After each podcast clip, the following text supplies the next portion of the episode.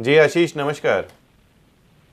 मेरा सवाल सर ये था कि मेरे अगले कोण में मेरे यहाँ टॉयलेट बाथरूम और पानी की टंकी भी है। ओके। और दक्षिण दिशा में टॉयलेट है। आपने बताया कि दक्षिण दिशा में टॉयलेट है, वह टॉयलेट ठीक है, कोई प्रॉब्लम नहीं है, लेकिन अग्निकोण अग्नय कोण यानी कि साउथ ईस्ट कॉर्नर में पानी की टैंकी बहुत प्रॉब्लम क्रिएट करती है, लीगल प्रॉब्लम्स आ जाती हैं आपको। आप यहाँ पे नाइन रेड कार्नेलियन स्टोन्स रखें, आपकी समस्या का बिल्कुल हम सोल्यूशन दे रहे हैं आपको।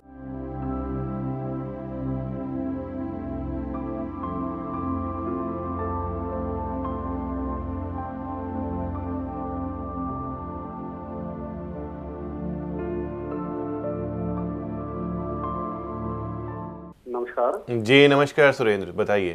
सर मेरे मकान का प्लाट है जो वो साउथ की तरफ़ से बढ़ रहा है। All right right. जैसे ईस्ट उसका चालीस फीट है। ओके नॉर्थ नॉर्थ उसका अस्सी फीट है। जी।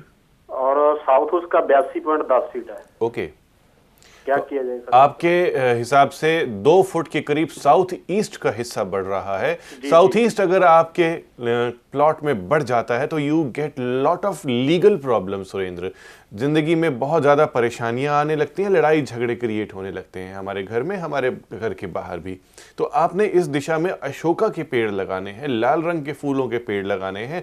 कोशिश कीजिए कि यहाँ पे आप साफ़ सफ़ाई रखें और मंदिर में एक पंचमुखी हनुमान की आप तस्वीर रखें।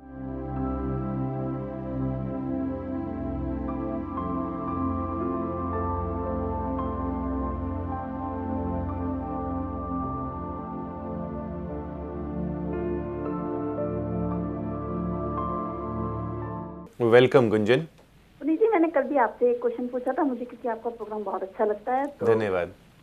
पुनीत जी एक ना हमारे मतलब एक साल लाइन में तीन दरवाजे आ रहे हैं। जी।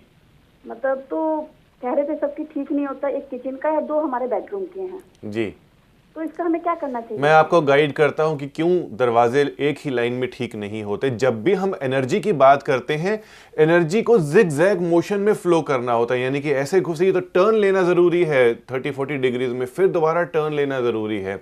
और अगर सामने दरवाजे ही दरवाजे मिलते जाते हैं तो एनर्जी का फ्लो आपके पूरे घर में नहीं रहता। यानी कि proper distribution of energy is not availed by your house so इसको आपने मैनेज करना है, बीच का दरवाज़ा बंद करके।